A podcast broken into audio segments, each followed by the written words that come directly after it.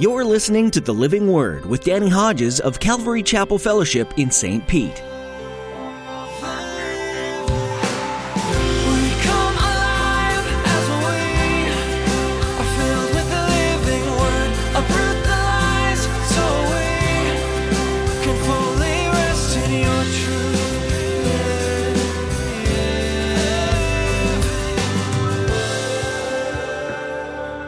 Person in your family right now, the person in my family right now that may be the staunchest critic of Jesus Christ, may tomorrow become one of the greatest leaders for the kingdom of God. Did you hear that? Don't you give up praying for them. Don't you stop praying for them. Luke 18. You keep praying. You don't give up. You better know Jesus prayed for his earthly family. You better know he did. And those prayers did not go unanswered. Many of us would probably have a hard time imagining what it would be like to have family ties with the Messiah of the world. Even if we were to witness a sibling perform a miracle, it's highly unlikely that we would come to the conclusion that they were God. However, as Pastor Danny will teach you in his message today, this is the exact predicament that James found himself in.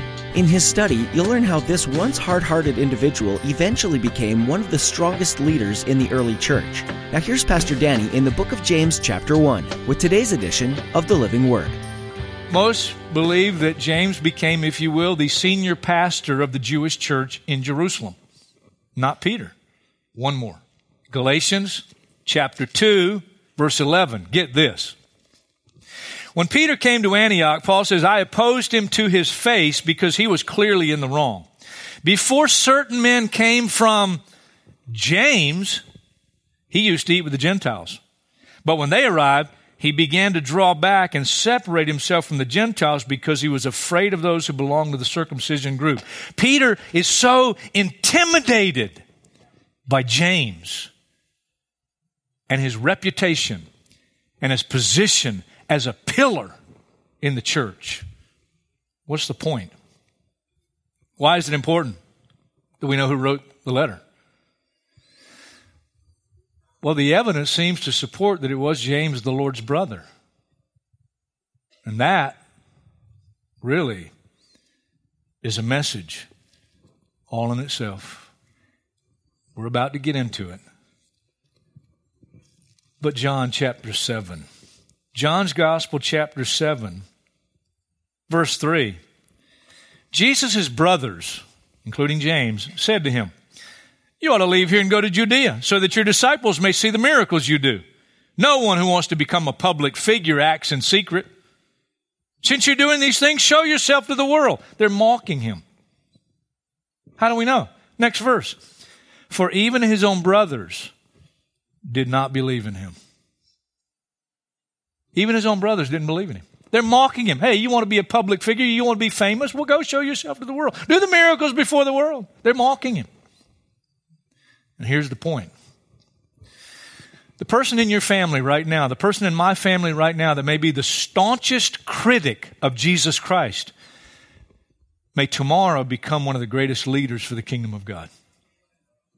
Did you hear that? Don't you give up praying for them. Don't you stop praying for them. Luke 18. You keep praying. You don't give up. You better know Jesus prayed for his earthly family. You better know he did. And those prayers did not go unanswered because James, his own brother, who was a staunch critic, even mocked him, now has become a pillar in the church. And he's not the only one. There's another little epistle, very important one, just before the final book in our New Testament, before Revelation. That little epistle of Jude. We read in Mark's gospel, his brothers, Judas. Well, it's Jude for short. And Jude, the Lord's other brother, penned that little epistle. Is that not tremendous? Don't give up praying for family members that are critics of Christianity. They could be great leaders for the kingdom tomorrow. Amen? James chapter 1. James, a servant of God and of the Lord Jesus Christ, to the twelve tribes scattered among the nations, greetings. Consider it pure joy, my brothers, whenever you face trials of many kinds. Already the warm fuzzies are starting, aren't they? What a way to start off. Because you know that the testing of your faith develops perseverance. Perseverance must finish its work so that you may be mature and complete, not lacking anything. It's a unique book.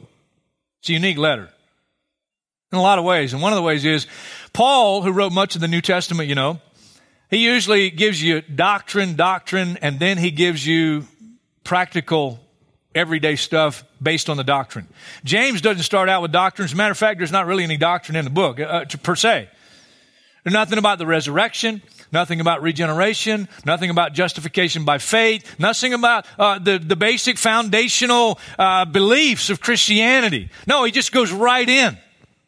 Right in. Why? Because his audience they're already claiming to be followers of Jesus Christ. And so those things are assumed. They already know. And so this little letter, penned by James, inspired by the Holy Spirit, is one, one after another of test of the genuineness of one's faith. That's what it is. To put it another way, it's faith that works out practically in everyday life. That's what the book is about. Am I the real deal? Is my faith genuine? And if so, how do I know? That's what the book is about.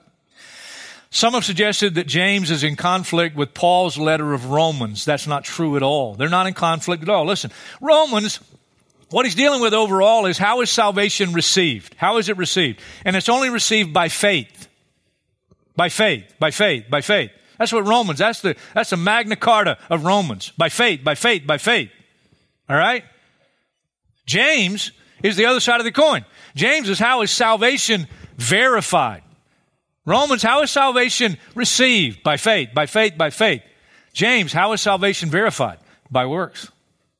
I don't work for my salvation, but my works prove the genuineness of my salvation. Faith that works out practically in everyday life. And he starts out this way Count it pure joy, my brothers, whenever you face trials of many kinds. The word originally meant multicolored trials. I mean, there's all kinds, all kinds. Now, who's he writing to? The 12 tribes scattered among the nations. That tells us right away there's a global nature to trials. Now, everybody goes through trials. Unbelievers go through trials because we live in a cursed world. But the kind of trials that God is talking about in this letter are trials for the one who is a follower of Jesus Christ and trials that have been preordained according to your personal path in following Jesus Christ. My personal path. There's some similarities to our trials, but there's a uniqueness as well. Your trial may be different than my trial. My trial may be different than your trial. You with me? That's just the truth, but all of us are going to face them. I wish there was some other way. I wish there was some other way. Here's what Job said Man born of woman is a few days, and full of trouble. Boy, that's a true statement. I need to say too, listen, these trials preordained by God for the follower of Jesus Christ. We're not talking about troubles in life based on my poor decisions. We're not talking about problems because I've made a foolish, taken a foolish direction in life and I'm suffering as a result. No, that's a different message altogether. These are trials that I endure and am called to endure as a Christian that I've done nothing wrong. I've actually done something right. It's because of my commitment to Christ that these trials have been preordained for me. I don't like it. All kind of trials. Frustration, disappointment, misunderstandings, unfulfilled dreams, unmet expectations personal loss, loneliness, fear, criticism, conflict, persecution, etc., etc., etc. It just goes on and on and on. Oxford Dictionary defines trial this way a trying thing or experience or person. Come on, let's get a little, just a little bit of involvement here. I know some of us, may, some of us going to raise our hand three times. But right now, right now, it's a trying thing. Whatever that thing is you're going through. Come on, raise your hand. Trying thing. Come on, be honest. Look at all the hands. Trying thing. Okay, put your hands down. Now, some, maybe the same hands going up on this one too, because you got not only a trying thing, but you have a trying experience or something you're going through right now. Come on, raise your hand. Trying experience right now. Right? Okay, put your hands down. Okay, third one. How many of us, listen, how many of us got a person, a trying person? Let me see your hands. That's the majority of the married people.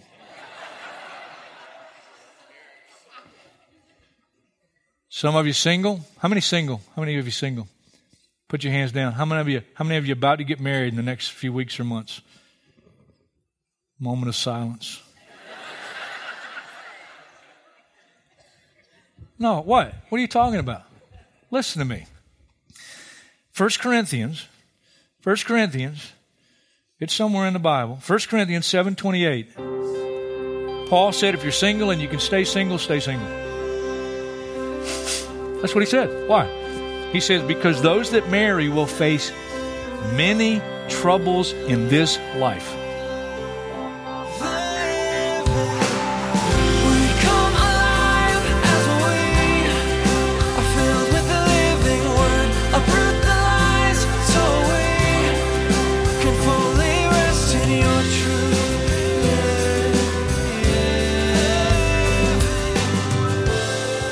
That's all we have time for on today's edition of The Living Word.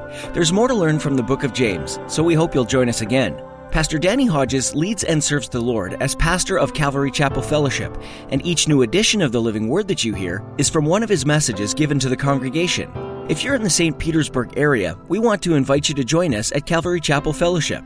Come just as you are for a time of worship, fellowship, and studying the Bible on Saturday at 6 p.m. or Sunday at 9 or 11 a.m. You'll be able to find directions at our website, ccfstpete.church. If you're not in the area, you can still join us virtually through our live stream. You'll find a link at the top of the page at ccfstpete.church. Is there anything that we can be praying about for you? If so, please email us at info at ccfstpete.church. We love that we can do this for our listeners, and we'd be happy to answer any questions you have to the best of our ability. Would you also pray for us? Please pray for Pastor Danny as he continues to share the Word of God, and for the listeners who, like you, are tuning in to hear truth and love. Pray for protection and for open hearts. Thanks for praying, and thanks for tuning in to the Living Word.